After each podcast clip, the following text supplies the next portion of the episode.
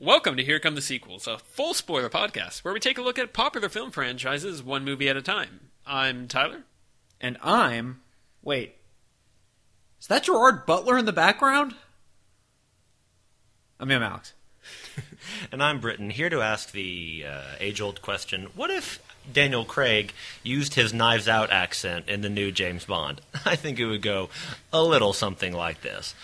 Uh, well, yes, hello, my name is uh, Bond James Bond, and uh, it does uh, appear that Blofeld is up to his uh, usual mischiefs and chicaneries. Uh, once again, but f- fortunately, I have my trusty Walther PPK that I could use to to end his reigns of terror. Alex, do, do you know what the what the PPK does stand for in Walther PPK? No, but I would love for you to enlighten me. Oh, well, it stands for pretty, pretty cool because that's my kind of entire situation.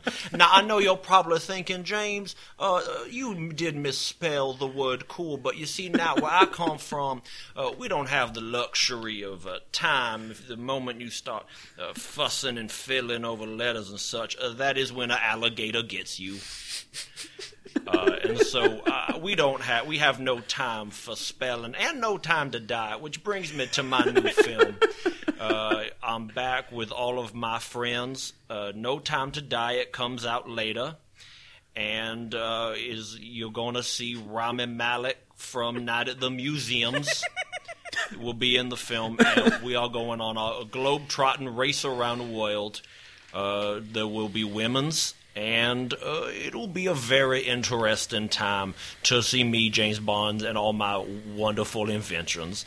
And now let us see if Britton can get back into his regular voice, because this uh, mask is a heavy as lead.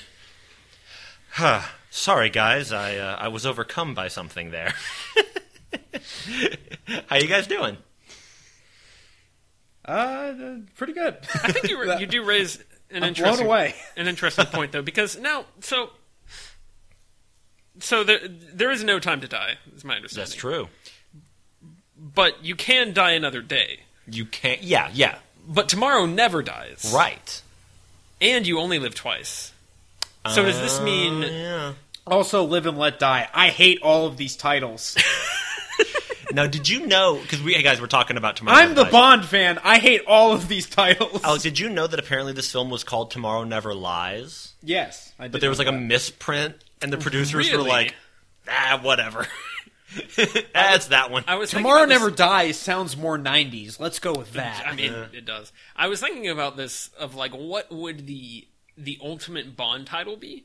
Hmm. Um, I think Tomorrow Never Dies is close. I, I think we're we're kind of like right right there. But Yeah. I, I was well, trying in to think terms of, like in, ter- in terms of what do you think like if they did a parody spy Sure. movie Yes. what what would they do to, to try and make it sound Yes. bondian or like an, an AI generated title Yeah, no, based that's a- on yeah, feeding that's- it the good. previous Bond titles, like because I think you got to get like a tomorrow or a yesterday yeah, or something yeah, like yeah. that. I think dies is strong.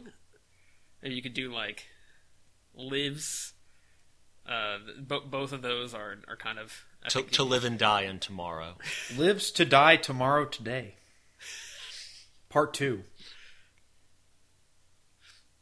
The Fault in Our Stars. So yesterday lives. the fault in our license to kill yesterday lives forever. That's what I'm going with. Yesterday Lives Forever is actually a pretty good Bond title because they all have to have a, a- an air of like saccharine, It like wispiness. It seems sort of pretentious and like Yeah, a thing that you might read on a fortune cookie, but it's a then little you think purple about it. prosy. Yeah, you flip it over and you're like, why are there a bunch of numbers on Yes, this? they're all either that or it's like gold something. like th- th- these are these are our options. These are the two Thunderball. Yes. or then, uh. then you have the wild cards you have your your quantum of solaces where it's just like oh you, What- you what did literally we- had how nothing did- How, did we end up on that? Yeah. Yeah, You, just you word. threw darts at a thesaurus. Yeah, you just grabbed one of those refrigerator magnet poetry things. so we are talking about Tomorrow Never Dies, uh, Pierce Brosnan's second outing as James Bond, and uh, I'm Terry Gross, apparently. Uh, Alex, can you give us the scores on Tomorrow Never Dies? uh, sure sure thing terry Thank Uh, you. let's- Uh, tomorrow- My cardigan is very warm today. I feel like uh, three bugs in one rug.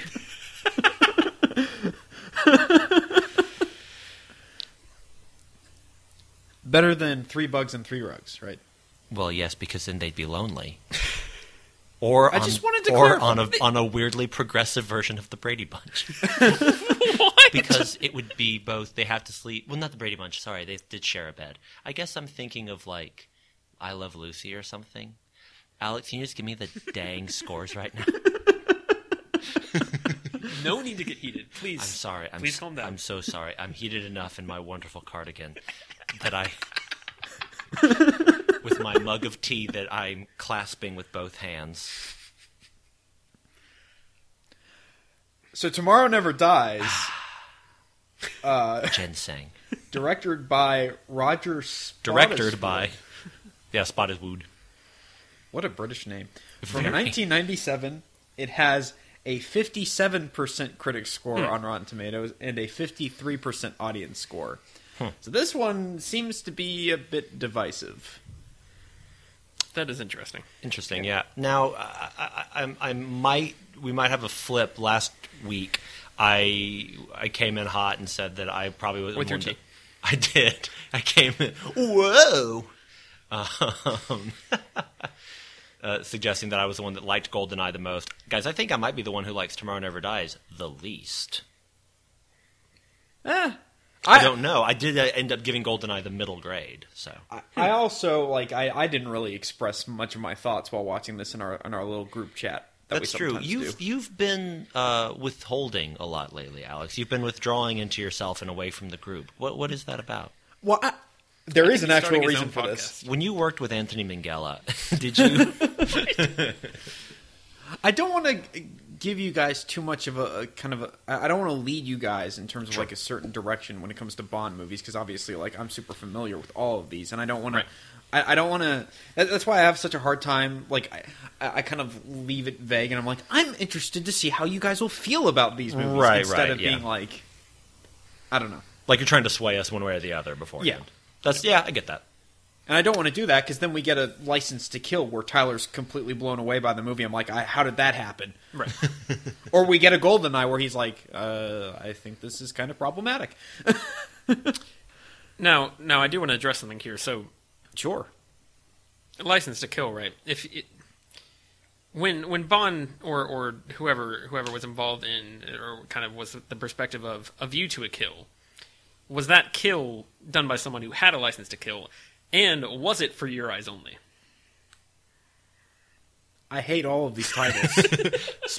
I hate all of them. For your, I don't hate for your eyes only. View to a kill is You, probably you know my- what? You know what title? worse. It You know what title I like? I like Doctor No. You know why? Because the bad guy is called Doctor No. It does have your favorite word in it. Literally, the yeah the, the either the bad guy or the MacGuffin is the uh, the name of it or is the title of the movie are the ones that those are the movies that are the most straightforward in terms of like Goldfinger. This is what it's about. the guy's Golden- name is Goldfinger. No, you're not wrong. But GoldenEye. like GoldenEye, Skyfall.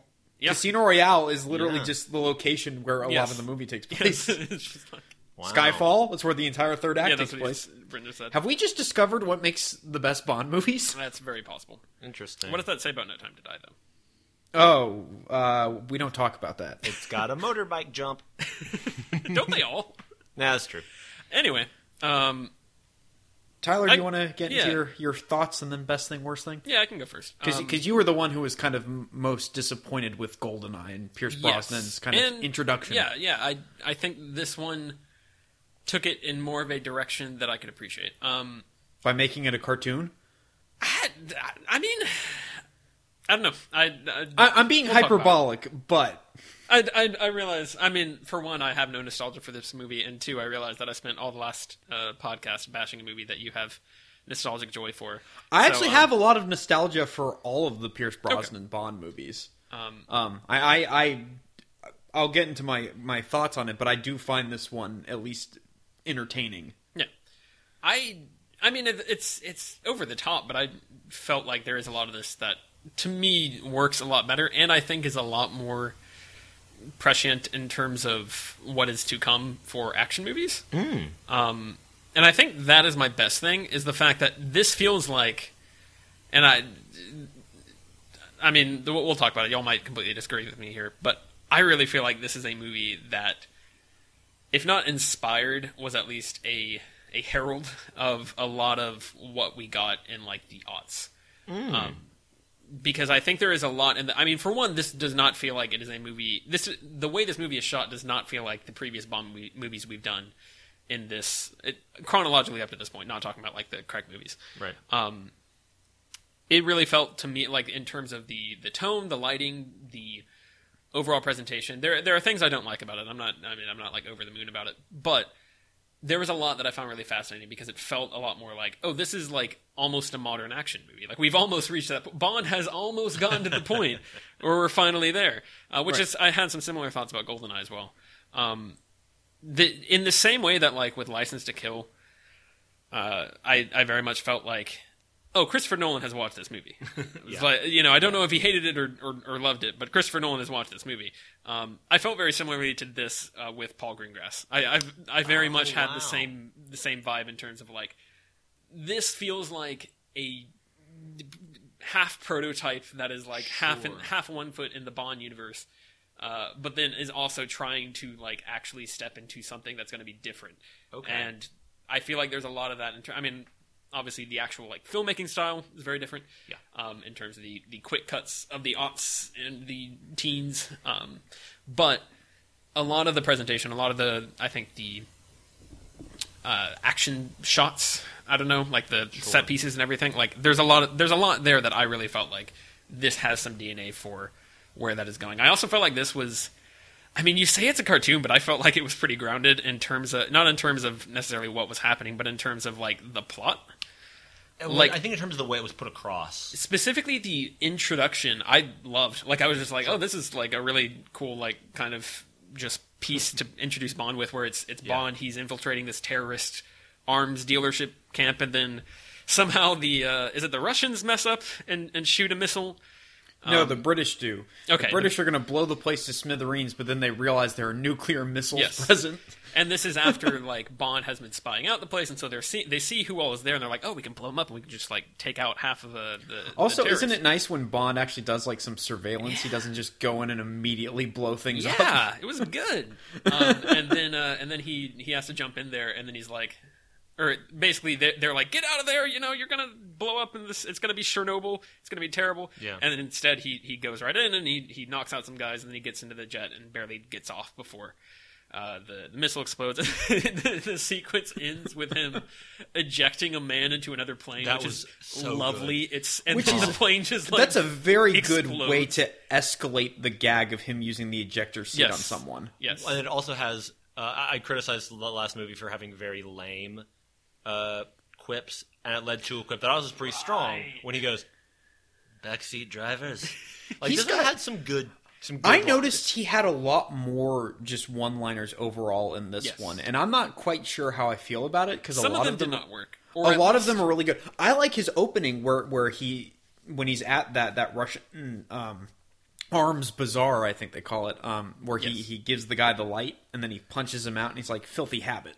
Yeah. Yeah, yeah. Which He has- is he supposed has- to be a meta thing of like, oh, James Bond doesn't smoke anymore. He has one later that's like they'll put they'll print anything nowadays when he like throws a guy Oh, in yes, the it printing does a guy press. Some of them are pretty good. Some of them I, I can't remember off the top of my head. some of the Every single ones. one that he throws at Jonathan Pryce is bad, yeah, he, there there's some except where for the one like, where he kills him. You forgot the first rule of mass media, Elliot. Give the people what they want. I like that. uh, th- there's a few in there that are like it's very much oh you you had no like you knew you wanted to put a one liner here and did not think at all about how to like set that up. You were just kind of like uh, words. Yeah. Like, We're like mentioning the there- thing that happens here in a. f- Uh, I don't There's so many he throws at Michelle Yeoh as well. Like he's like, "Oh, I think we've grown attached to each other," and he's Sure. got the handcuffs. I'm like, "Oh, that's eh." It's like you. We you just it, needed yes. a placeholder for dialogue, and you didn't fix it later. Right. There's a there's a good. I don't think any actor has worked. Any Bond actor we've done so far has worked harder to sell the one-liners. I will say, ha, or, Yeah. or maybe maybe the right, the right way to put it is had to work harder to Yes. sell the one-liners. Um, and he does a, he does a good job with those for the most part. I liked him a lot more in this. I like Pierce Brosnan a lot more. I think in terms Okay. of the way they're using him. Um, but I was going to say about the introduction.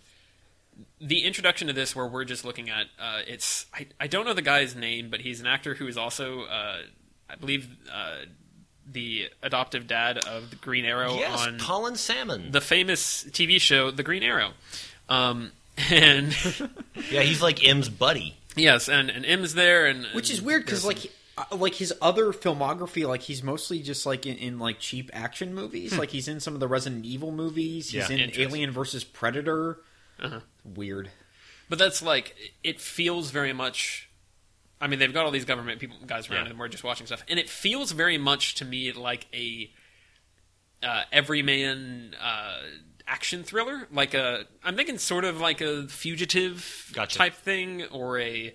Um, this is a weird draw, but like Eagle Eye with a Shia LaBeouf. I know what you mean, Um, though. Yeah, Uh, but Yeah. like it feels very much like one of those where it's like, oh, this is some situation that would happen, and then someone would get pulled in here, and you know, just like come out of nowhere, and then and have, they'd have to figure out how to save the day, even though they don't know any like the first thing about like being an, an action hero. Like they have to. I mean, Yeah, yeah. I guess Die Hard is the classic, but like that sort of vibe. Um, but it and to, again that that to me felt very much like a precursor to you get a lot of those and i i can't think of any other examples aside from eagle eye um, but a lot of those um, i think maybe there's another one that's like floating around from my childhood memories i think it's called like vantage point uh, something like that. I know what you're Um, yeah, yeah, yeah, yeah, yeah. there's a, there's a good handful of those that are all com- kind of from like that Jason Bourne era, um, where it's very much oh we're we're pulling in you know just some guy just gets caught up in this and I mean it- this could even extend as far as like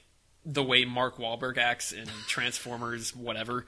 Um, or, or Shia LaBeouf acts Right, yeah, Transformers, yeah, whatever. Very much the same feel of action movie where it's very much like, okay, we've gotten this guy and like, oh, he's he's supposed to be, you know, down on his luck and he's just a blue collar Yeah. dude and oh my goodness, he's he's saving the day. How's he doing that? Right. Um, I got a lot of the same vibes from that opening and from, I mean, obviously throughout the rest of the movie, he is James Bond doing James Bond things. But I think that that aesthetic is there and that presentation and atmosphere Sure. of like, it's not grounded, but it is sort of gritty. I There- think there's I- there's a little yeah. bit more like kind of violence to it and things like that. And I think you're right about the herald, the heralding element because I didn't think about it when you said Paul Greengrass. Like, there's a there, yeah, very Yeah. much so. I, I agree. A lot of those quick cuts kind of annoyed me because I don't like quick cuts in my action sequences, necess- generally speaking. Mm-hmm. But I felt like uh, you know, this this one did work to some degree. Like, I thought the car chase in the the parking deck was fantastic. oh yeah, I love that. That was great. Um, and it had really some, cool- some pretty silly moment, moments that I mean in a good way. Yeah. Uh, and I have a question about that, which we can get into later. Sure. Um, a question from my old friend Gearbox Alex, because Hmm? he's Alex, Alex. He's always talking cars, always showing off Talking his shop talking shop about the Hemi, and you know engines, the engines and the wheels. hubcaps, man, He's always putting little baseball cards in the spokes and losing like them. a like a belt Yeah, there's a fan belt and under the hood. You know, pop, Radi- pop that hood, throw some water in the radiator. the trunk get up. started. put a dead body in there, throw it in the ocean. Get you a new Corolla. I want- Why don't they put us in charge of car commercials? I You're- mean, you're you know, right. Like, Why do they have Jen- In a way. Why is it just Matthew McConaughey and some liquor driving around and being like, "Yeah, well, you know the great thing about uh, Well, but- Mustangs or whatever." we he can talks we about. can work with that. Yeah, we it's can do just that. like Capri Sun. great thing about Mustang. You can uh, put a dead body in the trunk and uh, drive to the ocean. They'll never know. They'll never, Never know. know. No, the steering wheel doesn't retain fingerprints. You're safe. This car drives itself. So aside from all the missed opportunities of our careers, what uh, what is your worst thing about Tomorrow Never Dies? I think that is my work. Um, you know, I, there's nothing that like really strongly stuck out to me. Um, I don't know the, because I I did overall, and I, I guess I can. While I stall to figure out a worst thing, I'm going to talk a little bit more about my, my best thing. Um, Jonathan Pryce as the villain. I mean, for one, he's great, but Oh. two, his villain um, Car- Carver Uh, Elliot Carver. Elliot Carver. Elliot Carver. That's that is like first of all, I feel like that's an accomplishment when I remember the Bond villain's name Sure. in some of these later Bond movies. Like that's that means they've done a decent job. Um, but he it, like he's a media mogul who is trying to engineer political and like national international disasters to make money off of it. Like that is so Yeah. like that's a very modern thing. And it's it's not really done in a way that i sort of felt like this happened with uh, goldeneye. It's not really done in a way that is like grading now in terms of the technology. Um Yeah, Interesting. It, it, it I, doesn't feel co- I completely felt that way interesting okay because We'll Elliot talk about Carver clearly does not know that the internet is right around the corner. Sure, Well, yeah, sure. but no he wants did. exclusive broadcast rights in China. that. yeah. but i'm saying for the time in terms Yeah. of that being the the overall concept for a villain yeah. um and also and and, th- and thematically, it's Yes. it's very relevant today. yes And it's slightly different from the other types of James Bond villains we've got, Yes. Mm-hmm. where they're like, we're going to control the world. Or, we talked about this with Robert Davi in License to Kill, Mm-hmm. Yes. where we liked that he had a that like, okay, this isn't another world domination kind of kind of sitch. Like, I, I, I liked Yeah. what this guy's and and also th- this guy's plan was truly psychotic. yes That like he was this deranged. Yes. Ah. Right. Um, and, and the and the way he goes on about it, and Bond actually s- tries to challenge him on on his his psychology. yeah, yeah. Yeah. And, and Carver's just like, oh, the the there's the the only difference between uh insanity and and genius is is uh, success or something like that. Oh, yeah, that was Like awesome. that's a very Bond that was thing to say. good line Yeah. um, and the the overall approach to the uh, like the fact that the, they hack the boat by messing with the GPS system, and it's Yeah. it's not like the last one where it's like, oh, we're he's got a password set up, and like you know, it's this whole thing, and he's he's hacking the mainframe, and he's talking to the the the Department of Defense at the Pentagon, and he's hacked into their mainframe, and he's got a and you see, you see that in a ton of movies from like right around this time and well after this time. Um, but this one is actually, I think, fairly understated in terms of like, oh, they've they've got this like encryption thing that they've done to to get into the the ship's satellite systems to get them off course. It's not like a big, or they didn't like take over the ship's controls and then have the ship like drive off. It was just like, oh, they they just screwed up what the ship was reading from the satellites, and now it's like a little bit off, and no one can find it. Like that's an interesting idea. That is, and they got like a hacker character who's not completely over the top. Um, I thought That's uh, Ricky Jay, right? yeah, BJ. Who is um, a magician in real life? Correct. Uh huh. interesting. Apparently, they wanted to have a scene where he like threw cards at James Bond in a fight because he's like a master like card thrower. Oh, that would be great. And he was like, "I don't want to do it. Like it could actually hurt him." You don't want to see my power. And they convinced him to do it, and it like hit him in the forehead. And then they end up not using it for the movie, so it's like on the DVD extras or something. the idea that he just got this. Oh, that's great. Um, uh, there was something else I want to say about that. Whatever. um, The- he, I, I do genuinely think he is one of the better villains, mm-hmm. Mm-hmm. Mm-hmm. and I think he, he does a wonderful job being super hammy and and like just enjoying the role, but at the same time, like in terms of me calling it cartoony, I, I guess I'll delve into some of the reasons why I feel that way um, a little bit later. But in terms of him, I feel like playing a super eccentric media mogul. I think it works. I think Yeah. it works completely. I Yeah. guess- I totally agree. Although, did you guys think it was a bit on the nose, like when when Bond is about to crash his um his speech at, at his big party Mm-hmm. towards the beginning of the movie, where he's just like world domination, but not the way you think through the news, or, Yeah. or, like it- like his dialogue is so Yes. on the nose of like Yes. I am the bad guy.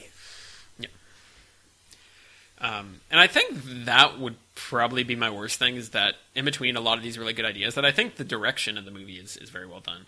Um, there is a lot of like stilted, sort of overly done dialogue. Um, I kind of felt this way about the last one too.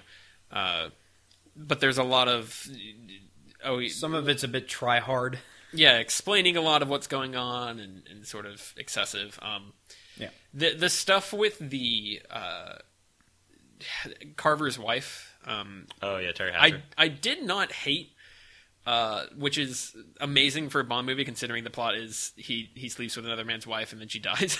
Right. um, but the way they handle that is a little bit more like okay, she she has some agency here. She's she gives him the information that he needs to continue investigating and like she clearly knows the risks and you know they they try to make that not so like you know yeah, misogynistic, um, as we had kind of discussed in the last few episodes.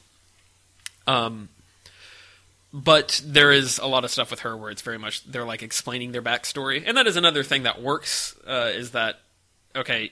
He's he's sleeping with this woman because he knows her. He has a history. We've talked about this We before. finally have a female character that has a prior relationship with Bond. it's come up, hasn't that come up at least once or twice before, where they've done that? I feel like I, I feel like this is similar, but I, I don't know who it is, so I might be wrong. Yeah. I mean, maybe I- may, maybe on like some of the cold opens, maybe. I, I'm not Maybe. sure if there's like I- a character that's actually like an integral part of the plot. Sure.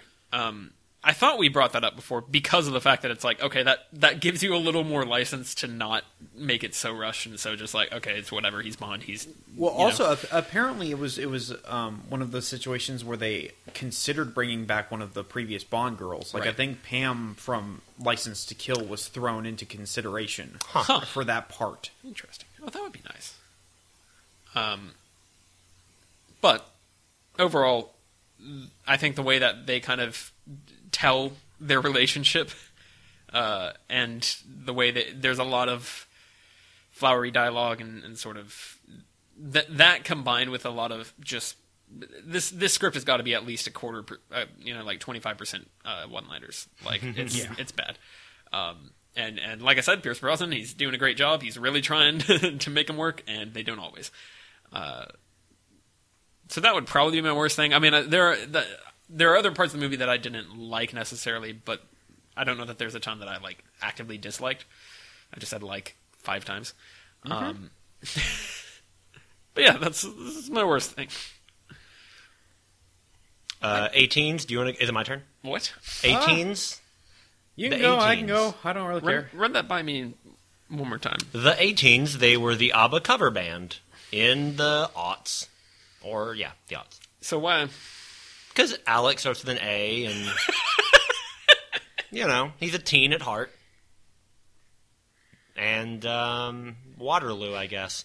So uh, this is actually good th- that I can go because we've already kind of touched on two of my on both of my things.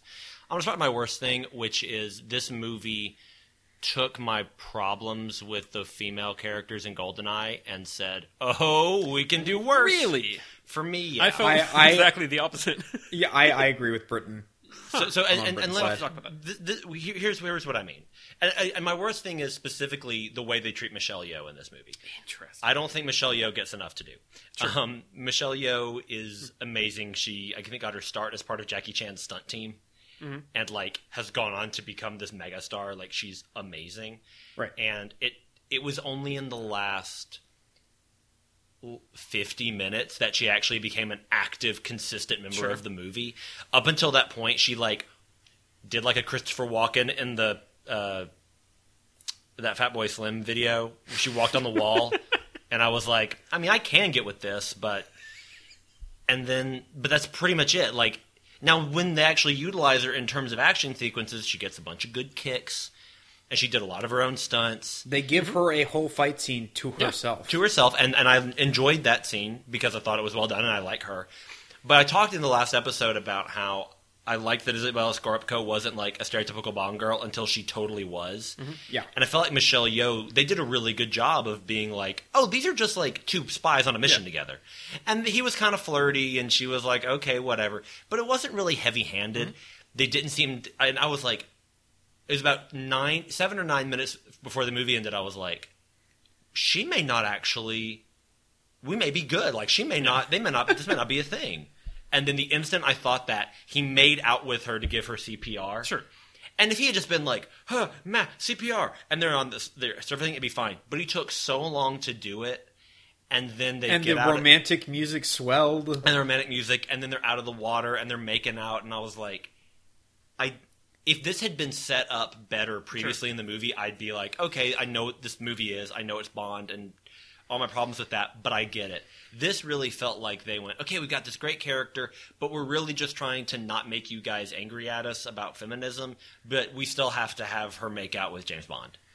Like that still has to happen in this movie. And and i maybe i'm being a little too heavy handed No. there but but I, I just felt like I wish that they either hadn't had them make out at the end, Sure. or had set it up better at, or, or, Well- or set it up for longer. And I also just wish it she were in the movie like, more. It feels like they have that ending set up where it's like we need the classic Bond Right. ending where they're Yeah, yeah, like somebody is looking for them and they're Yes. just kind of stranded and they continue to make out. Like we need that ending. Oh crap! The rest of the movie doesn't really fit it. Eh, have her get captured and Bond has to save her at the very end. Eh. Yeah, and I do don't, it. and I don't like that happening to women in movies, and I especially don't like it happening to Michelle Yeoh. Mm, sure. Now, points are noted, and I would agree with them. We're comparing this to the Bond girl from the last movie. Well, well, in the sense that I felt that Scorupco was another example of like she didn't fit. She wasn't being treated like the Bond girls have been treated in previous movies until she was totally a Bond girl. Right. And I feel like this pushed that even further, where they went. I really did not see Michelle Yeoh as like a stereotypical Bond girl mm. until like less than ten minutes before the Sure. movie ended, and I felt so they like they, they gave me even more line before they before Sure. they snapped me back. And I, I guess to me, that's the difference. Is like this is so much more progress to me. sure, and I get and I because she yeah. there's a point where she and I this is probably not like the first time they've done this in a Bond movie, but there's a point where she like handcuffs Bond to a pole, Right, And is like, I- am gonna go complete my mission because like Yeah. I, I work alone. She actually says I work alone, and I was like, Yeah. eh. and and maybe that's a, a better way to phrase my problem is that I feel like they tried to have both. sure, and I felt like that's unfair because I, I thought they were that was all very progressive. sure. To, And then to like tack on the end of that felt not progressive. And and our usual disclaimer for anybody who, who might be tuning in, uh, we are talking about progressive for Bond movies. Yeah, for that's, Bond that's movies. what that's why I Yeah. mentioned that. Yes, we're not huge talking- asterisk. yes, Yeah, uh, yeah, we're, yeah, yeah. that we're yeah, Well, that's, yeah. that's interesting. that I, I feel like we're all kind of we almost have like a, like a triad going on here because Tyler's just like I was okay with most of the romantic stuff. Britton goes, I had problems Well- with the Michelle Yeoh stuff, and I'm going, I'll let you I had problems with all of the, t- the Teri Hatcher stuff. I do also dislike the way that she's brought in. They, they basically bring her in with like a sticker that says "must be refrigerated." Yeah, Before- yeah. like that's Um, just will Yeah, that's- will that's die whole before other- the 40 minute mark. Yes, that's a whole other thing. Yeah, it's a whole other Um, thing. The, the, and, and I mentioned that, but yeah, we can definitely get into that more. With Michelle Yeoh specifically, I was very much like, oh, I I feel like they're actually turning her into a normal character, and she Right. he doesn't sleep with her until until the very and, and the I- end when it like when the credits roll, as they they usually yeah. do. And I think that's my thing is is is that because they were doing so well for so long, Right. It it, it stung harder. It it, it, it, it stung more because I felt like they're not going to do it. Oh, they are going to. Well, just it. because last movie it was very much like halfway through the movie they were like, oh Yeah, check- yeah, yeah. And I was look like- at the time. And I was like, well, okay, but it's just, all right. I get it. And this felt more like they're not gonna. Oh, but they are gonna do it. yeah, the, so. this so I. I, yeah. So uh, that, that and that was, I think, I was already at that point frustrated by like I haven't seen enough of Michelle Yeoh in this movie, and now I'm like, oh, cool, Michelle Yeoh, Yeah. Michelle. Oh, come on. it was kind of a roller coaster, a your best roller thing. coaster. Your best thing. I think we've, we've yeah, all so got that said, my best thing is Jonathan Pryce, Full Tilt. Uh, he's my favorite Bond villain I've seen so far. Certainly in terms of performance, uh, I loved loved him in this movie. He's such a great actor. I'm just so nuts about him and everything. He has a line where he says "Welcome to Saigon" that made me really happy because when I discovered him was through the musical Miss Saigon. Right, I did see that. Yeah, Speaking of problematic casting, um, but I love that guy so much, and he has he he manages he has so much expository dialogue or monologues that he manages to make sound like natural and Yeah. not just a list of his motivations. He able he, he like gives them there's a rise and a fall and tones Mm-hmm. and like he's acting, he's playing a character, and we talked about the the right degree of hamming it up. He never goes too far. It's a lot of eyebrow work a lot of titching up the eyebrow, and his hair is just a little mm-hmm. crazier. So it's on the one hand he is giving a grounded performance, but there's no doubt that this guy's completely unhinged. Right. I love kind of, that we give him scenes where he's coming up with these headlines. Yeah, mm-hmm. oh, I think that's great. just like a super neat concept. yeah. In terms Well, of like, I- oh, this is how this guy thinks. Oh my god, Bond needs to kill this guy ASAP. And I don't, you know, in James Bond movies, I don't mind if the crazy guy is just like hopping around on one foot, ca- cackling. Not that anyone's done that, but but I, I liked. I, I've mentioned on this uh, show before the movie At Eternity's Gate, where Willem Dafoe played Vincent Van Gogh in such a beautiful way, where he he was losing his mind, but therefore he was getting calmer and calmer. His like, not literally calm, but like he he wasn't like crazy. Right. He was getting a little more frenzied. You, I don't know. You could see how his mind was fraying, Yeah, but it wasn't unsettling. it was more unsettled, yeah. And, and I feel like Pryce was doing a similar play of like, I can tell this guy's crazy, but not because he's doing these wacky, you know, Jared Leto and Suicide Squad kind Mm-hmm. of ticks. He's just like his eyes are getting a little frenzied and his eyebrow keeps popping up and I don't know. I just loved every scene with him. I, I oh, Yeah. couldn't get enough. Alex, Um, going back to the romance stuff, my my my worst thing is just going to be not not Teri Hatcher or Paris Carver. Like the acting's fine. Right. I, I like the idea of the character. It, it's kind of the thing that I talked about with Goldeneye, where there's a lot of interesting ideas in Goldeneye that they do absolutely nothing with.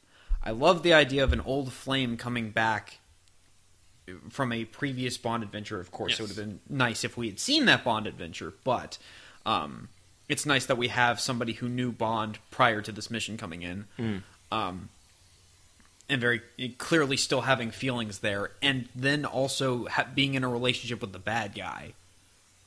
I think that's a very Yeah. interesting conflict that that set, sets up for that that character. But then, like immediately, I cannot believe that Bond antagonizes Elliot Carver the way he does. Like right off the bat. Like he goes into this party, like theoretically to try and figure out who's doing this. And by the way, we already know that Elliot Carver is the bad guy, so don't even give us this nonsense about Bond going, oh, it could be somebody else in his organization. We don't know. Um, we know who it is. Um, but Bond goes up and he's like, "Oh, you know, uh, like I'm I'm happy to be your your banker or whatever. Uh, by the way, uh, you, send off some some ships off course to get to, to, to get drowned or whatever. Uh, what, what what you up to there? Like he's he's clear like he's throwing a bunch of puns at him, being like, "I know what you've done." yeah, He's like, "Oh, You're- I'd be caught lost at sea, adrift," and it's just like, number one, that's very stupid to do when you're a spy. Number two, Paris is standing right there, and Elliot Carver knows you have a pre-existing relationship with her. What do you think's gonna happen? I would like to interject for a moment where you uh, just to mention that your impression has made me think of Lucas, George Lucas. I'll have a vodka martini. Uh, pour it out. I don't actually like alcohol. I'll have a apple juice. do you have Drink apple juice. do you have Sobe? and he turns around in a tuxedo, but his sleeves are rolled up. My, uh, I, I, I've, I've recently uh, been told to try uh, kombucha. I don't, I hear there are trace amounts of that horrible stuff, but maybe if I just don't sip the last bit, I'll be fine. it's like, all right, James, you need a code phrase. What is it? what? what? I hmm. I do like kind of the overall arc that story takes with her ultimately dying because of Bond's mistakes, but then he never really faces any comeuppance for it. Yeah. And I especially don't like the car chase that y'all are talking about in the parking garage is really fun. Mm-hmm. I hate that it happens immediately after he finds her dead because Sure. he's grinning, he's having a grand old time. Meanwhile, Yeah. this past love was supposedly based on what what they say in dialogue horribly murdered. Right. Like apparently it was not like quick.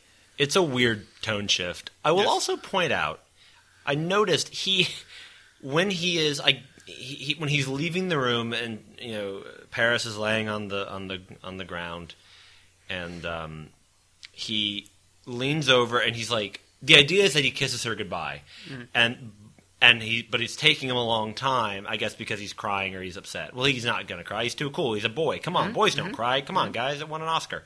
But then he he he like moves his head around a lot, so it looks like he's making out with her real quick before he leaves. Is this this weird? And I and I think what it the the uh, the intent there was that he's just anguished, but it looks like he's going goodbye, Paris. okay, bye. so bizarre. Yeah. Uh, yeah, it. I will say it did not bother me as much um, as it could have, in the sense that if that had been a brand new character introduced, Gotcha. uh, and then they just immediately like it was like, oh, she's the wife of this this uh, newspaper person. Go, uh, go, go, get in good with her, and then he does, and then she gives him all the information unknowingly. Sort of like uh, what's the girl in um, the live not living daylights, live and let die. with the cards, right? Oh, Solitaire. Oh, Yeah. he he tricks her into sleeping with him. Yeah. Yes, and then and she was like the bad guy's lady, and then he tricks her into going with him. She does not die, uh, as, as far as I remember. Maybe she does. I No, no, no. The other lady in the film dies. Okay. Okay. Well, either way, uh, my point is that it could have very well been something like that, where it's like, oh, this is just a girl we introduced in the first act for Bond to sleep with and get information, and then have her die because of him. Um, at least this is more like, okay, they have history, and she, you know, like knows what she's doing and knows that she's in danger and all this stuff. Like they they do a enough with that to be like, okay, well, fine. Um, this is what you really want to do with your plot. You've you've made it as justified as it possibly can. I think my problem is not so much like what happens to Paris. I think it's more just how dumb it makes Bond seem. Right. Right. Um, and once again, he faces no repercussions for that. And once again, that's an interesting idea you can explore. Of like, yes, he is very callous and he doesn't really care, and he can be quite cold. Whatever he needs to do to get the job done, do something with that. Don't just be super flippant and then like he we're supposed to buy him falling in love with Michelle Right. Yeoh at the end. Like that doesn't work at all.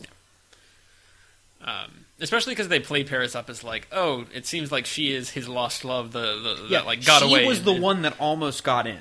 Yeah, yeah, it's weird. apparently Monica Bellucci was going to get that part, but then she didn't get it. Well, She auditioned but didn't get it, and Brosnan was like, "That was stupid." And then they did something very similar to her. In, They did like the exact Uh, same thing in Spectre. Spectre, but they just Yeah. kept her alive. Where it turns out she's his half sister.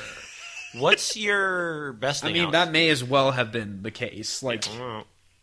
God, that movie. Anyways, um, from them being taken to the giant skyscraper with Elliot Carver's face just on the side of the building onwards, I think the movie is just about perfect for a James Bond action movie. It's a lot of I- fun. I love every single set piece in that that I guess last act and a half. Um, I agree. everything on the stealth boat, like like I talked about in the last movie, like how I like Bond having a gunfight. Bond has all the gunfights in this movie. Yep. I've also No. noticed though he never uses his Walther pretty pretty cool. He uses like assault rifles and SMGs. He's just mowing No, he, people he down. uses he uses his Walther. Does Um, he? But yeah. mostly it's mostly it's just for the rep, you know. Right, It's that's just true. like to be like, oh, yeah. just for the sponsorship. Yeah. Well, I, I like that. There's a nice detail where he picks up like the new version of the Walther, and he's like, "Oh, I want Q to get me one of these," and then Pierce Brosnan's Bond uses that for the rest of his movies. Ah. And then I think Craig gets it in like his first movie, and then he goes back to the PPK later. I don't know. It's weird. It's weird. Um, but I absolutely love Bond getting in a gunfight against like an army and everything exploding, and like Sure. I- and then of course Michelle Yeoh gets like all these wonderful moments where she's just like kicking people and flipping all over the place. She pulls out like a little uh, shuriken or something and kills a guy with it. There, there's a point where she, yeah, in that it's like a hallway scene where she she knocks out one guy and she throws a shuriken at another guy and just like uh, hits him right in the jugular, and it's Yeah. great. Um, and then Bond shows up and he's just like, "Good Nice job." work. yeah. That's all he's. It's not. There's not like a joke about like Yeah. they don't have to. They don't have to do anything with that. It's just like, oh, he's he's impressed. He's he res, he respects that she is Yeah, also yeah, yeah. good at her job. And that- yeah, that- that's true. And That it is was good. nice. And I was like, oh, did that just happen? I also appreciated how that I, I really like the sequence where they um, right after Michelle Yeoh beats up all those thugs that kind of invade her little base. They're uh, trying to figure out what their plan is, and they're like, "All right, let's go ahead and send messages to the Chinese and the British to warn them about what's going on, and then we can go ahead and get supplies together to go on this mission." And then he's like, "All right, I'll put the messages together," and then the keyboard's all in Chinese. And he's like, "On second thought, you type." and then he's messing around with all the Chinese gadgets, Yes. and he's Yeah. and he's very clearly uncomfortable. Is that the I bit really where all like one of the guys she beat gets up and runs at Yes. her, and he just like shoots him? That part's that. no, no, there and there's like a huge airbag or something behind Yes. her, and she just triggers it, to, and it just like Oh, knocks him out. and he, he touches something that shoots out like a bunch of pins. Yeah, yeah, yeah. yeah, attached he pulls out like a like a fan. Right. Right, And then yeah. he says, I hmm. always was a fan of, hmm. of Chinese, Chinese technology. technology, And yeah. I was like, ah, that was a good one. I do, and and, and, and I I didn't make this clear enough earlier. I do like that when Michelle Yeoh gets stuff to do, it's very good. Mm-hmm. that entire sequence with, and I guess we can kind of use this as a jumping off point into the d- extended discussion of the, the already 45 minute long podcast. Um, that entire action scene with her and Bond handcuffed together, I think is really fun. Yeah, it's it's super inventive, They're switch. They're they're having and, to and, like it, and it's constantly positions. switching up what it's doing. Yes, uh, they're on the motorcycle, and it's like okay, they they have to use two hands, and then okay, now Yeah. she's like set so that she's looking backwards so she can see behind them while he's driving, and like they keep There's messing a with that. helicopter.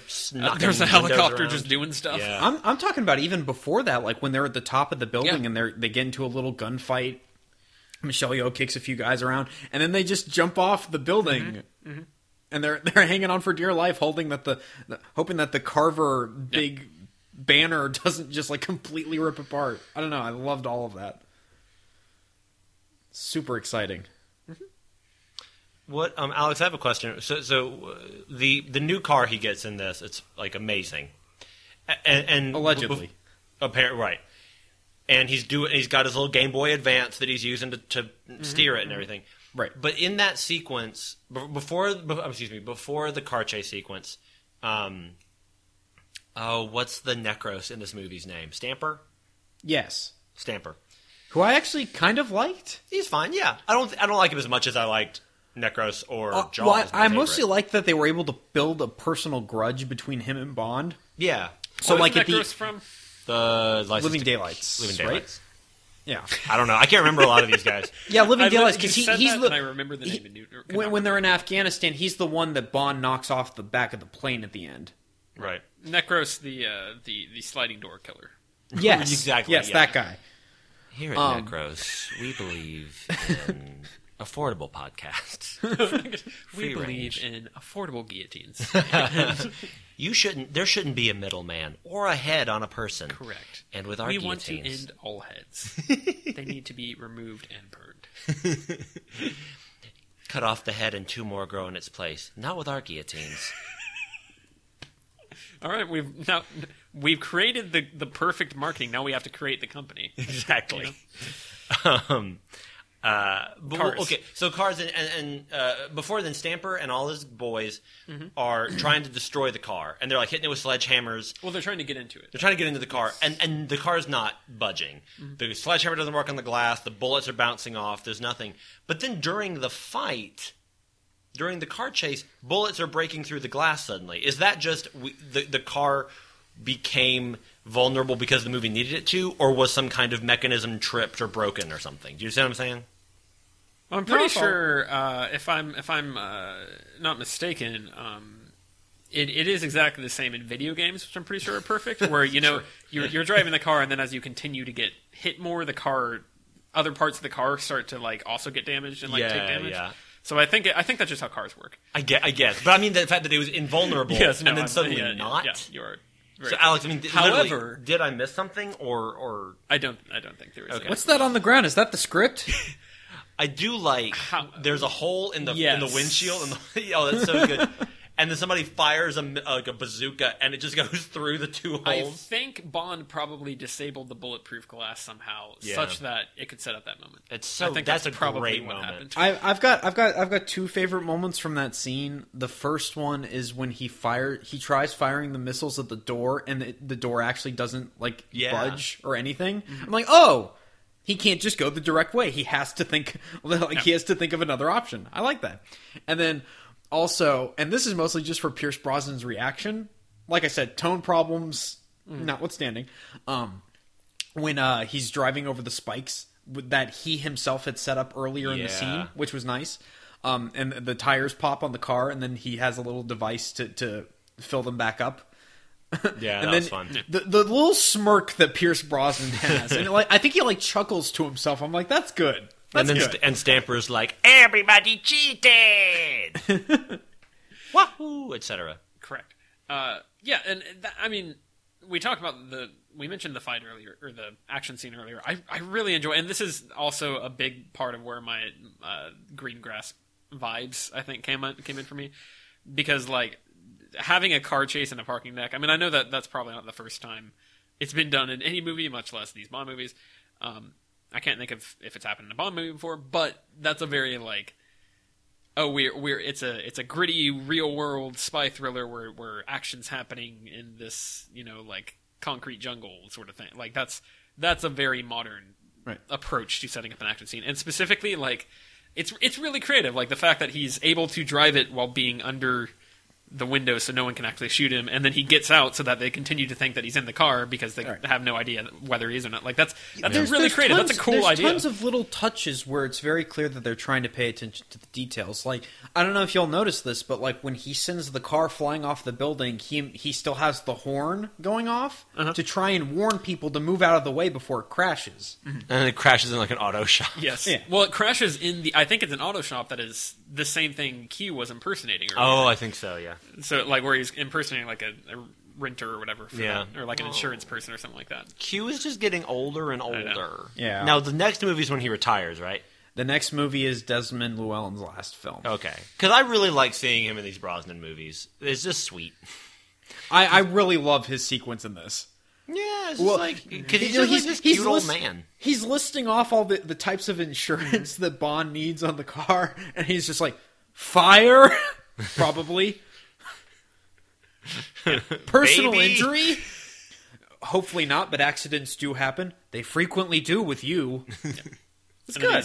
He's, he's like, oh well, it's quite hard to, to drive, and then Bond like s- you, grabs the remote from him and, and spins the car around and, Yeah. and runs it back, and it stops like right at their knees. Good stuff. Yeah, well, I was not I was not ready to see uh, the in memoriam for our boy Cubby Oh, Broccoli man, at the end of this Cubby. movie. Yeah, I know.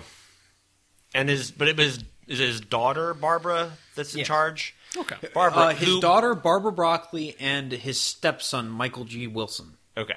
So following the nicknaming convention of Albert to Cubby, I'm guessing Barbara's nickname is like Dano. Uh, this is insider knowledge that I do not have.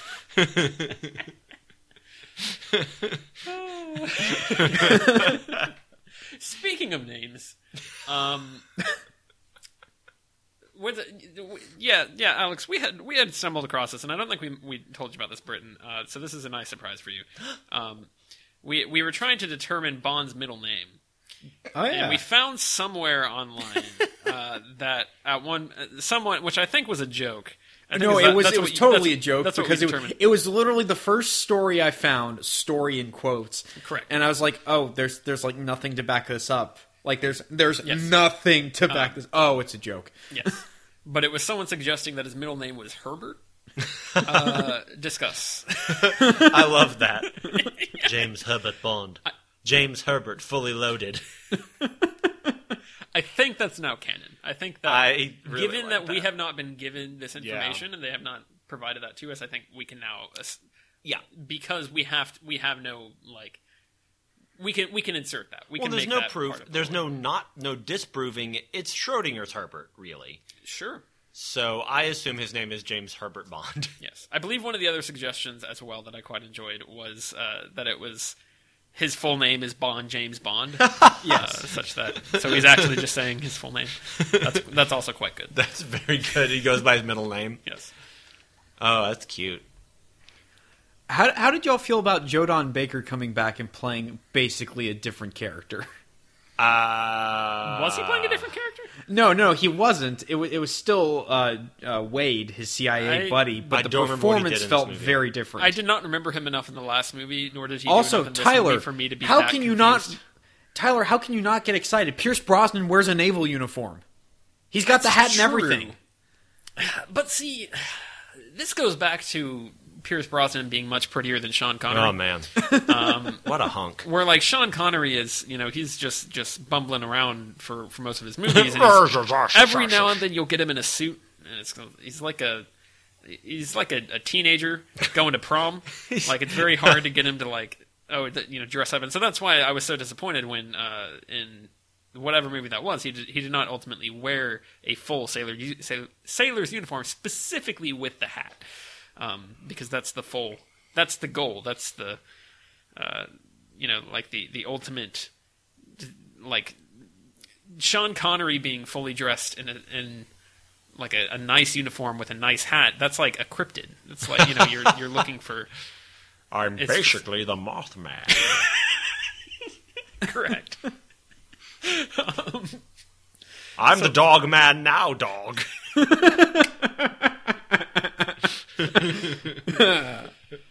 But meanwhile, Pierce Brosnan, like, i i- it's not exciting because it's just like, like Pierce Brosnan would be more exciting for him to show up in, I don't know, like Those o- those overalls that he overalls. wore. in- would, that's a good, Twice. yes, that would be a good pull. Yeah, that would be good. Um, so Does Pierce Brosnan get any silly costumes in the next two movies, Alex? Squeaky shoes or whatever. I feel like he probably put in his contract not to, because he thinks he's better than us. Yeah. Hey, let's go find him. There is in in Die Another Day towards the beginning, and I'm not going to explain the context for any of this. He has a full full beard. Okay. He's dear. grown his hair out. Okay. He is wearing like pajamas basically and an unbuttoned shirt. So he's just got his like he he's got he's got no undershirt or a- and anything. Groot he's just letting and, it hang out. and Groot and uh, uh, not Groot, freaking uh, Korg and Miek are over there playing fa- uh, uh, Correct. playing Yes. Fortnite. And Okay. he walks into a hotel, I believe I can't remember the location. It might be Hong Kong. I can't remember. Um and he walks in and he he goes up to, to the, the concierge and he's like, My usual suite, please. And they're just like, um, and then they give him a Werther's. why do you why do you look like a bum? But Interesting. but see, even even then though, There's context to this, I I'm, promise. I'm assuming that he he still looks fit. Yeah, but also, have you can't seen Pierce. Brosnan with a beard, dude? Look up a promo for The Son. Like, it's not too bad. And that's what I'm saying is that like you, he's not actually embracing. He he's they've given him a silly costume, but he's like, all right, but I'm going to make this silly costume still work for me. He can't keep getting away with it. Yeah, That's what I'm saying. Yeah, that's true. His yeah. See, look at that guy with a beard. Come on. No, yeah, that, that that's doesn't not- work at all. That's, not, that. goofy. That's I not- ah, Pierce Brosnan. I need him to look. I- I need him in overalls and like a, a hard hat. Are you going to say a a I'm straw hat? This is a villain- Straw hat would also be. That would be great. That would be. This reminds me of a joke on Pinky and the Brain, where the brain is like, "Are you thinking what I'm thinking?" And Pinky goes, "I think so, Brain. But why would anyone want to pierce Brosnan?" It's a great show. It's very good.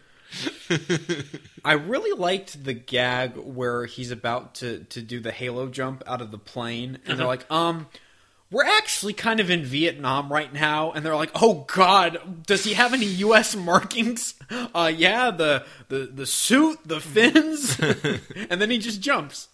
Yep. And they're like, Ti- he didn't even say goodbye. The, that scene again. That's like a like that is a precursor to many many parachute jumping scenes Yep. that we get throughout. We have gotten over the years since then. Like it starts off. I'm like, oh, that's that's actually like a good a good shot of him jumping out, like or Yeah. stuntman jumping out. But that's like a good like or We'll never know. doll, I don't know some you know whatever it is. Um, but like it looks good. Like that's a really well shot. Like it, it, you get the full breadth of like oh he's he's jumping. Like that's it's it's shocking. It's like Yeah. kind of you get the enormity of that. Um, I was How like, did- oh, I was not expecting that. How how did you feel about the underwater sequence that followed that? Because you and I both infamously, if Bond goes underwater, there's like a 95 percent chance it's going to be like the worst scene of the movie. Sure. I think the last few movies have done pretty well with that. Um, and this one, I didn't. It wasn't. At least it wasn't long enough for me to have a. I kind of liked that the conceit of uh, her when when they like get into a scuffle when uh, Bond and Michelle Yeoh get into a, sh- a scuffle. He uh, or she loses her oxygen tank and has to like put it back Yeah. in or, or whatever. There's something that happens there. Um, so that at least they're they're still addressing because that was something I enjoyed about License to Kill was was him trying to like like he steals someone else's oxygen tank like that that makes it more interesting because then you're like oh there's stakes he has to like figure out the oxygen it's not just oh there's a bunch of guys and they're just shooting at each other with harpoons and hoping hoping for the best it's like oh Bond's trying to get out of the situation And, and it was short dangerous. too. I feel like the scuba scuba ones in the Roger Moore movies took forever. yes and you did not have to subject yourself to many of the uh, any of the Connery scuba Only, scenes only if there was one and you li- live twice. That was the only one I saw. You mean never say never again? Never say never again. Never say never again. It's okay. They're both equally bad. Yeah. Yeah. Yeah. uh, the scene with uh, we we referenced it earlier. The scene with Kaufman, Ah, Yes. yeah. super good. The great Vincent Schiavelli. I thought that I, was I- I think that's also why I was kind of disappointed about kind of the way The Bond following. kind Yeah. of is treated throughout that whole situation with Paris because that yes that is a very good sequence and uh I don't know just the interplay between the two of them is is really really cool. And it's great because it's dark, but it doesn't feel like a a jarring tone mm-hmm. shift. It's Yeah. like, oh, this is serious, not like it, what it still is able to keep its sense of humor just because Kaufman is supposed to be super quirky. Yeah. Yeah, and, and Schiavelli's great in that scene. Yeah. He's very scary, is. but then when he gets a phone call and he's like, "But I, but I can't." Stomper, quit yelling in my ear, yeah. Yeah, like all that was funny. and- He's and he's very well much a character who like has just stepped out of like a series of unfortunate events. He, he is, yes, very Um, much. I, did you guys pick up on the dialogue? And this is kind of what I was hinting at earlier, where where later Stamper is like, "Oh, Doctor Kaufman was teaching me about all this medical stuff, and he was like a father to me." The brief dialogue they have did not. F- that did not come across. I think I 'cause- missed that earlier line completely. Anyway, Because Ka- Kaufman's basically like, "Oh, hey, it, like I've got Bond here," and and Stamper's like, "Well, make him tell you how to get in the car." Mm-hmm. I'm like, this doesn't feel like a father son relationship. Alex, sons were put on this earth to trouble their fathers. that makes Watch, makes watch sense. Road to Perdition, dude. It's right. Also, there. why is Stamper not the guy who went in there to, to interrogate Bond or get the Because he because they got, because they could get Vincent Schiavelli. or or because it's the big, tall, blonde, uh, heavy, and they need to save him for the end. Right. Yeah. The Rocky. well, that was because like the idea was okay. He they used him to kill uh, Paris. Yeah. but then it's like, yeah, we don't really. It's probably all the services he needed to render there. I Unless he just really, really, wanted to kill James Bond, which he I was seems really like he un- did.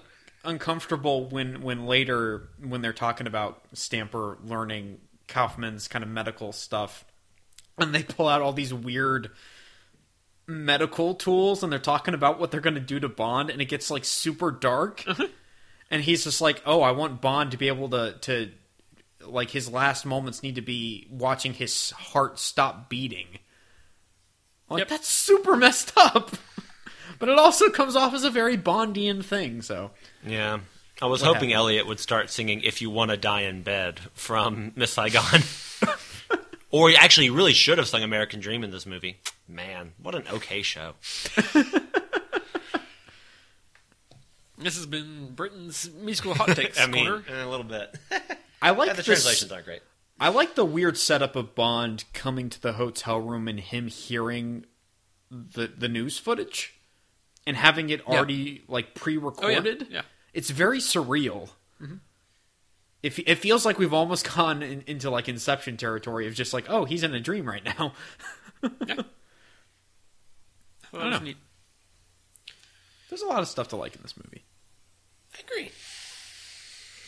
Yeah, I mean the biggest problem I had was was the one I mentioned about the treatment of Michelle Yeoh. But Yeah. even that, like there are so there are like things that are good about it. Yeah. So I, I had some small little weird plot things that I like. N- none of it really mattered, but like in the other underwater sequence, like we were able to follow what got Bond to that point and how he was able to like he grabbed the GPS thing and, and all that. I don't know how Wai Lin ended up there, Sure. and they don't really go into that, and it doesn't really matter. So whatever.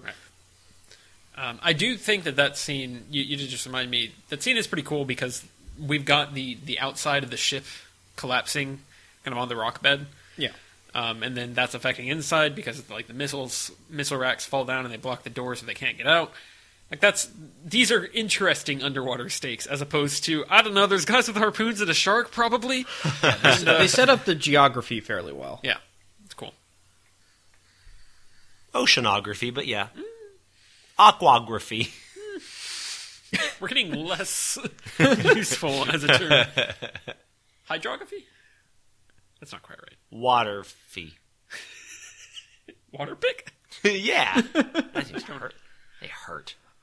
Oh my gosh. Just a couple of, of other items that I wanted to touch on real quick. What did y'all think of the score? Did you notice it at all? No. I did actually. I kind of enjoyed some of the. I th- there were a few like remixes of the theme that I quite Yes. enjoyed. And and real quick, the the opening, Bond flies the plane out of the explosion, and they play it yeah. like they were Yeah. supposed to. I in noticed the when last I movie. noticed when it did that. I noticed the And then there's, a, I think there's a few little fun mixes of that. The main reason I'm bringing it up is that they this one uh, is the first use of uh, David Arnold as the composer, and he stays on through I think Quantum of Solace. And a lot of people think he's like one of the best Bond composers, and I agree. And I think I buy even when I'm comparing it to the GoldenEye score, like this one immediately was more Im- impactful for me. I don't know. I, th- I thought it worked I, I definitely very noticed well. it a few times. I caught it. Um, I also wanted to mention the opening title sequence was That was the other item I wanted to touch. yeah lar- largely. I mean, probably boring. I would say, but it would not have made me physically uncomfortable to watch that in the theater. right. Um, it would not have made me be like, "Are you? It's are y'all like seeing this?" technology, screens. Industry. It's got like a th- like it's like a white background for a lot of it. Um, there's there's like guns and stuff. It's just Yeah, kind a lot like, of binary, a lot of Digimons running around. sure. Um, What'd y'all think of the song? I just kind Yeah, of Sheryl Crow did it. And- I, I know. I was Really? expecting Tyler to be like, "Oh, Sheryl Crow. I have to be more excited about I did this." not even because this this the song like I was so just like with these movies I've gotten so you, you didn't soak up the song? I didn't I didn't soak up the song. that the was song. good. Thank with you. these movies I I didn't like uh or I, I've gotten to the point where I I don't really look up ahead of time like oh should I get excited about the theme or whatever because I've kind of just assumed it's all going to be largely generic Hmm. um, and then I let the movie surprise me. But this the time the song I was just kind of like okay Yeah, yeah, yeah. seems fine. I didn't I definitely would not have been able to tell you that it was Sheryl Crow. That's funny. I don't know who wrote it because she didn't write it. I don't believe. Well, originally Well, there was the problem, supposed to be.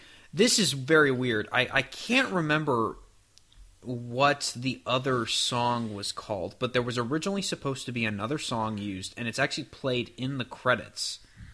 Oh yeah, Um, it had to be you. No, it wasn't that one. Was it that one? um, I think it was just called "Tomorrow Never Dies," and it's uh, k.d. lang. Oh wow, k.d. lang has a beautiful voice. Yes, it was. Oh, Is it uh, to the tune of the "Love Never Dies" song from Love Oh, okay. Never Dies? It was originally called "Tomorrow Never Dies" with the k.d. lang song, but then they decided they wanted to use Sheryl Crow instead, so they called that one um, uh, "Tomorrow Never Dies," and then they changed the k.d. lang song to "Surrender," and then they stuck it in the credits. But the chorus, the chorus is used in the actual film score, which they do for some Bond movies. So they use the song that ends up being relegated to the the end credits as like the through line of the music. It's very weird. okay, well, so the, these are fair points, but also the the the the title, the Sheryl Crow song, does not have the title in the song, correct? Yes, it does. Okay, Doesn't it? maybe. I literally did like just listening to that song. I, it did not register anything to me. Guys, what if the whole song had been written? she like- says it. Yeah, she said. I think she says it it- at like the end of the chorus. Continue, Brendan. But but is it? Well, I need to finish this line of thing. I'm, so, I'm Yeah, sorry. go ahead, I'm sorry, go No, you go. So so is it like? Did I miss this? Is it is it is it energetic at all? Like is no, there any sort basically she belts the chorus, and then at the end she kind of she kind of ends it by saying "Tomorrow never dies," if I remember correctly. because Tomorrow like Never if you're gonna do if you're gonna get her for that, just have her do like a normal Sheryl Crow song. yeah, Because like why not? Just I- just go for it. Just I actually like, didn't feel like her her type of vocals really fit this song Exactly, really yeah. well.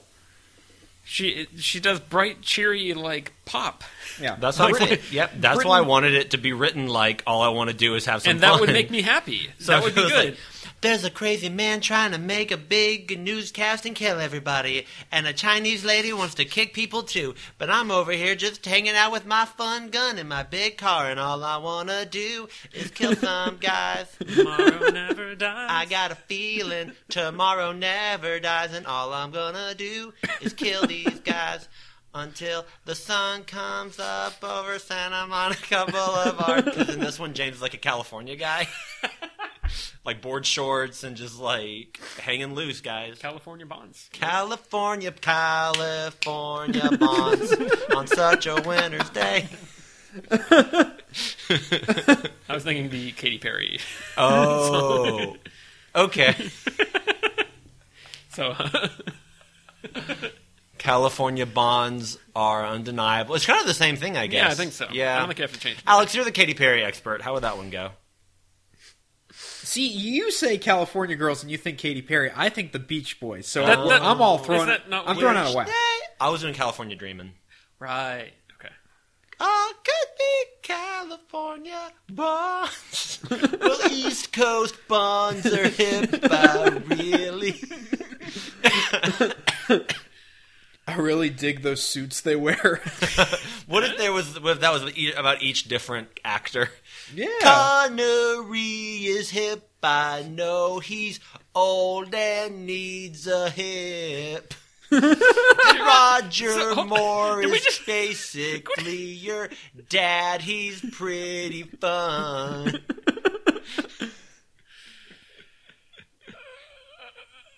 and David Niven did one. oh wow, Do we have anything else? No, I don't. I don't have anything I don't else. think so. Teri Hatcher had really big hair sure. and was pregnant while making the film. Sure. Yeah.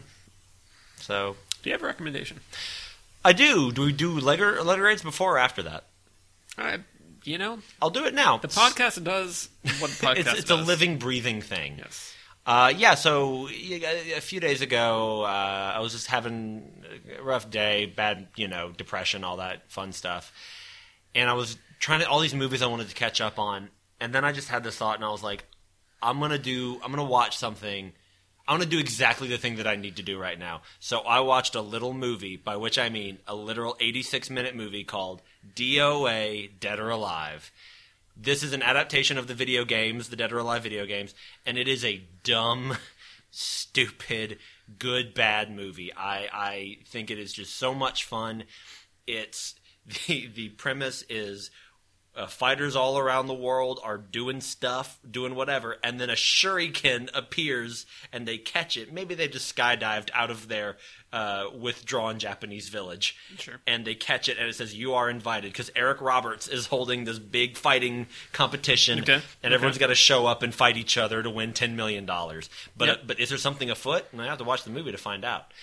Um, it, qualifier for this movie it's based on a video game that is just about women in bikinis punching each other. So basically, all the women in this movie are like hypersexualized. Like, Sure. there's volleyball games for no reason, bikinis, and like Jaime Pressly is always walking around in like a star spangled bikini top and like jean shorts.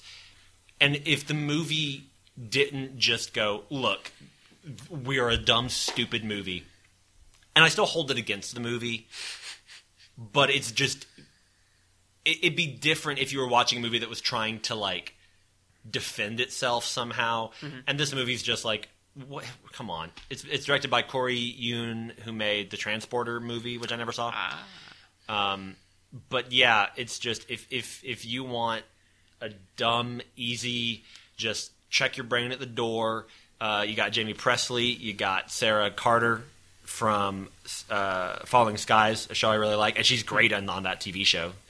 So I I cannot recommend more. One of my favorite good bad movies, DOA, Dead or Alive. And also, while you're at it, uh, I'll- quick, I'm not going to do a recommendation next week because we're doing a special thing. Check out Michelle Yeoh's filmography. Oh boy. She's such a great actor. She's a great stunt performer. If you want to see her acting chops, I would say go to like Memoirs of a Geisha or recently Crazy Rich Asians. I thought used her really, really well. Um, and if you want the stunt work, Crouching Tiger, Hidden Dragon. Come on, it's great. They fly around. And also, she did a movie with Donnie Yen in like '91 called Wing Chun. She's just awesome. You, you know, uh, if y- you want to see more of her, don't watch Guardians of the Galaxy 2 because they don't use her at all. But um, Also, don't watch The Mummy, The Tomb of the Dragon that's Emperor. right, she's in that. Yeah. And it's quite bad. But most of the stuff she's in, they use her really well. She also might be in uh, a decent amount of Guardians Three. I was I, I was going to say yeah. that that could be a tease for later. Yeah. So so uh, you know jury's on Would out, still out on that one. Uh, she's just a really great performer that I think uh, you can always have a lot of fun watching. So DOA Dead or Alive and Michelle Yeoh. which is close to a Bond title. It actually it actually is. It actually is Tyler. You're so right Like, about if you did that. like uh, Dead Today, Tomorrow Alive, or something like that, like you could. okay, yeah. Return to Cinder, where he's like fighting an evil postman. Yes. DTTA. DTF. Alex. No uh, time to dead alive tomorrow. No time to dead. Tomorrow never dead. Dead What? time to know.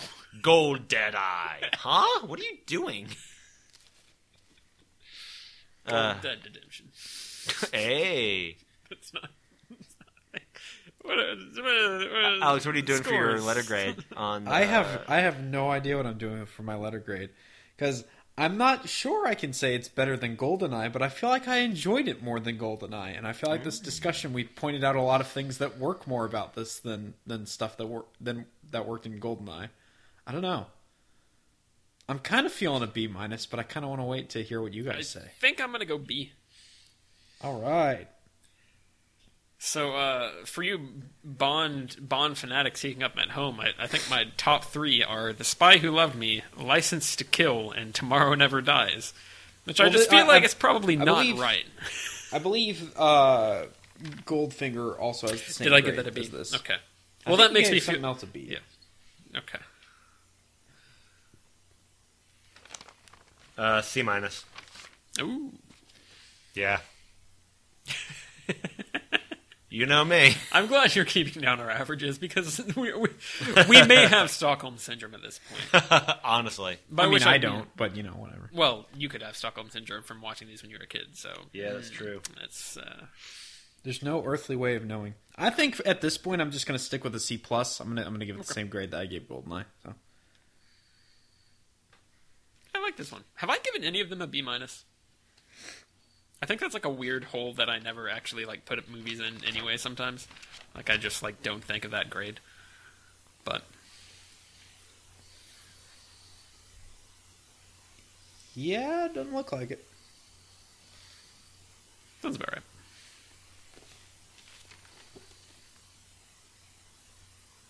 Yeah, that's no wait. Oh, That- never oh! mind. Never mind. Never mind.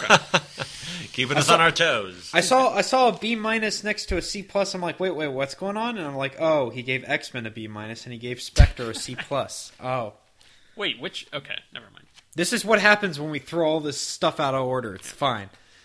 I am. I will say. I think if we, uh, and this kind of depends as well on the next two movies. If we had not done the the Craig movies way back when, I think we would have to take a, a break to do the Bourne movies in between there because uh, I think Yeah. that is a, I can see that, yeah, for sure. a that would be in the same way that Indiana Jones is kind of like there, there's an influence there. I feel like it's the same deal of Yeah. seeing how they're handling these. Probably right. Yeah. My recon- recommendation for this week is Eagle Eye, which I have not seen in ten years. and, you know, I don't even know that did that come out ten years ago. Yeah, it did. Right? Yeah, I think so. Alex, you want to get onto this? Recommend source code or whatever? Maybe like uh, Okay, but I, Valiant? I don't know. okay, but now I really want to watch Eagle Eye again. so, else is in- 2008. Who else is in that? It's aside from uh, Michelle Shia LaBeouf and Is that Michelle Monaghan? Yes, Yes. Oh, she's great. Yes. Michelle Monaghan's awesome. it's a twenty-seven percent on Rotten Tomatoes. What, Oh, what about- cool. what about Vantage Point? Let me pull up Vantage Point. I'm I'm, I'm going to recommend uh, Fantastic Four: Rise of the Silver Surfer.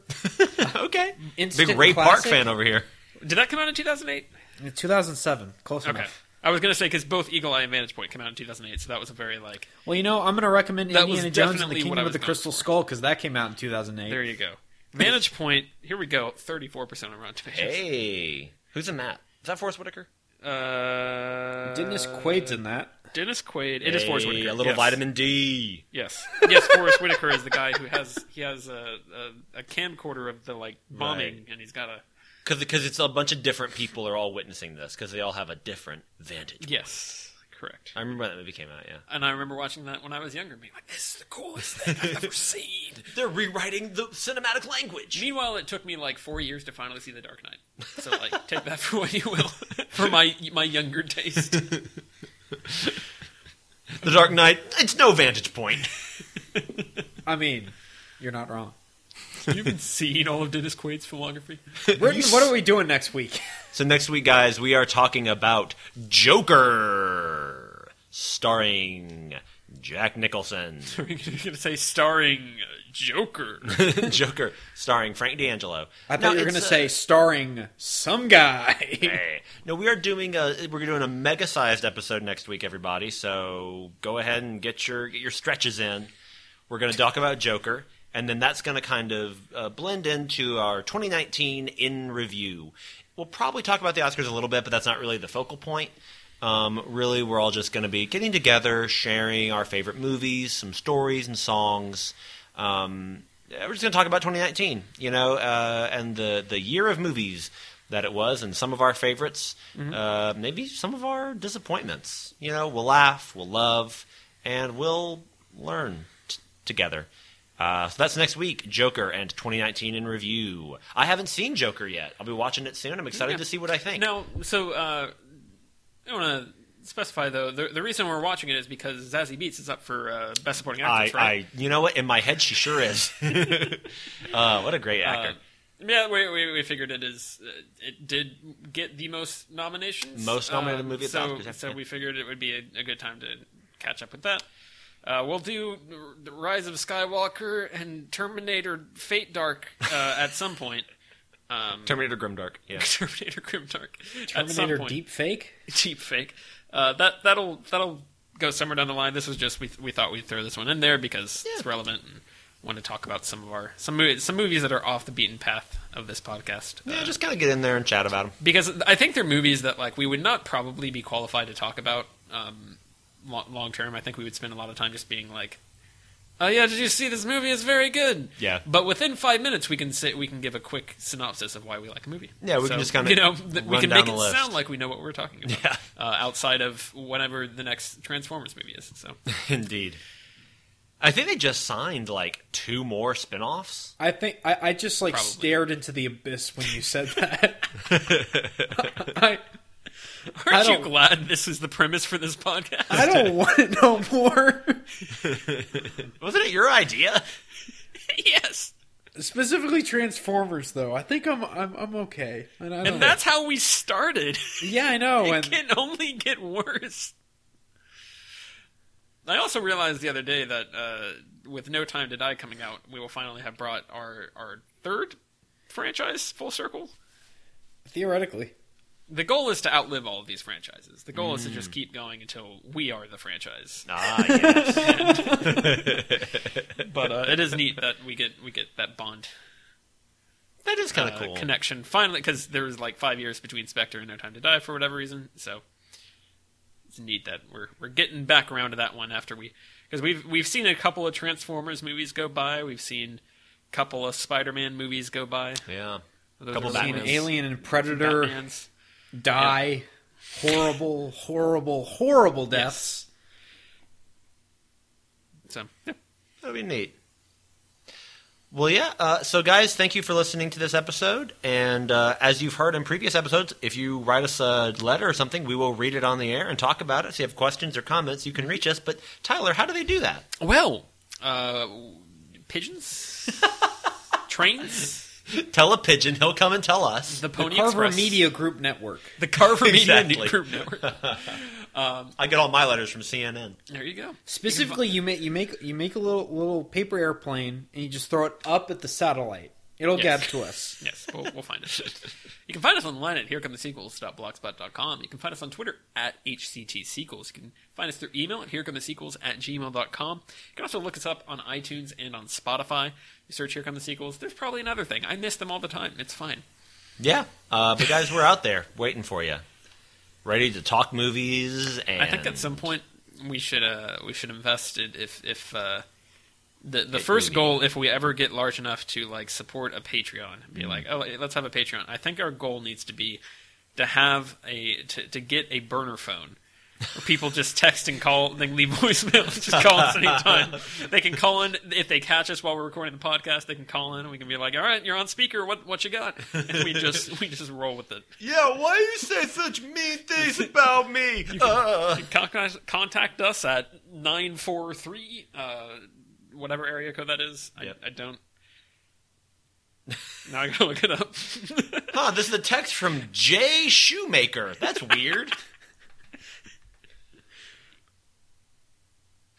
uh, well, he while he's doing that, Alex, um, How you been? What's your favorite kind of snack chip? It's a very good question.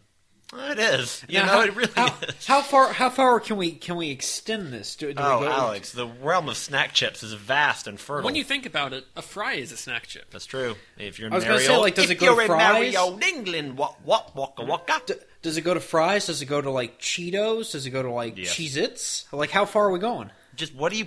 Gr- grain based, I think, Yeah. is what we're looking at here. Okay. You could say bread. You could Mm. say toast is your favorite snack chip. I think. Really, can you get a- can say anything. Just get a loaf of Wonder Bread and just snack on that. You know, people say I, I'll have some chips, and I'll just say, you know, just some water. The thing is, he does do that. All right, I'm told that the largest city with a 943 area code is Overland Park, Kansas, hey, oh, where's my where's my OPs at?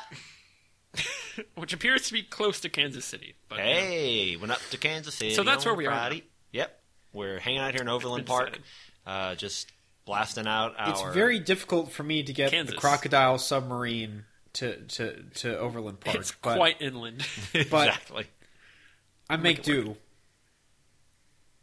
We're we're just blasting. We're blasting Kansas. We're We really are, guys. Just, you Just, dust in the wind and whatnot, point of no return. and we will carry on. Closet Chronicles. Um, s- Song for America. I think. That's I think that's by the band America. I don't. It was they gifted it to themselves. it could be.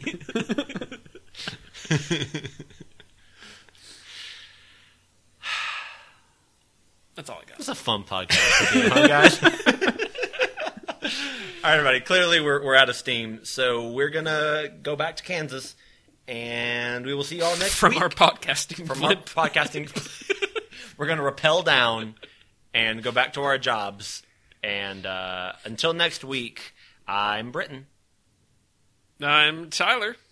And I'm Alex, and and you're having a good night.